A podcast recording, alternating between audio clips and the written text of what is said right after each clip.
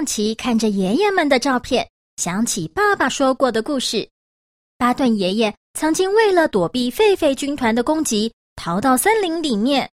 艾梦琪一边回想，一边跟奥帕说：“幸好遇到了雷丁爷爷，他们两个人一起合作挖陷阱，才顺利逃离了狒狒军团的攻击。从此之后，他们也成为了好朋友。”艾梦琪开心地说着。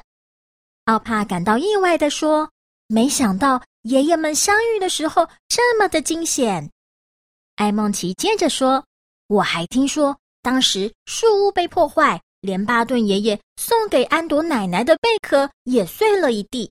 还好有雷丁爷爷随身携带的神奇露水，才把贝壳粘回原来的样子。不过，我听说贝族住在废纸草原上。”猴族住在猴子森林里，平常各自生活相安无事。为什么狒狒军团要来攻击猴族呢？奥帕充满疑惑地说：“是啊，长久以来，我们两族和平相处，直到新上任的废王得知猴子森林里有肥沃的土地，想占为己有，便带着狒狒军团攻打我们。”艾梦琪气愤地说着。虽然巴顿爷爷带着族人们努力抵抗，但在狒狒军团的猛烈攻击之下，守护猴族好几百年的圣石竟然倒塌了，香蕉树也全部枯萎了，吓跑了狒狒军团，才停止这场战争。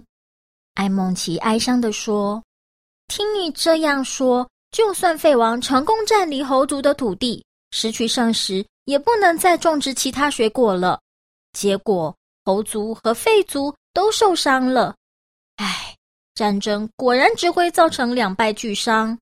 奥帕一边叹气一边说着：“你说的对，除了族人受伤，这场战争还破坏了我们最喜欢的森林，好多树木都被砍断，没有树木帮忙制造干净的空气，使得空气变得越来越糟。我们保护森林都来不及了，狒族竟然还破坏这些珍贵的树木。”艾梦琪难过地说：“艾梦琪，别难过，幸好狒狒军团吓跑了，战争也结束了。”奥帕安慰着艾梦琪。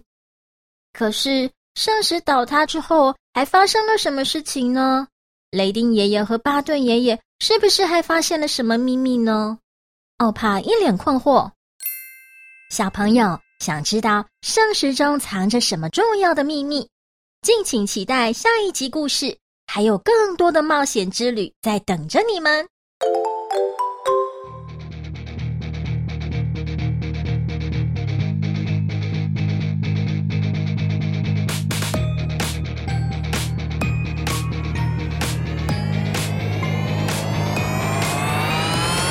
戴上酷酷的眼睛，发动大大的飞艇，冒险从这里。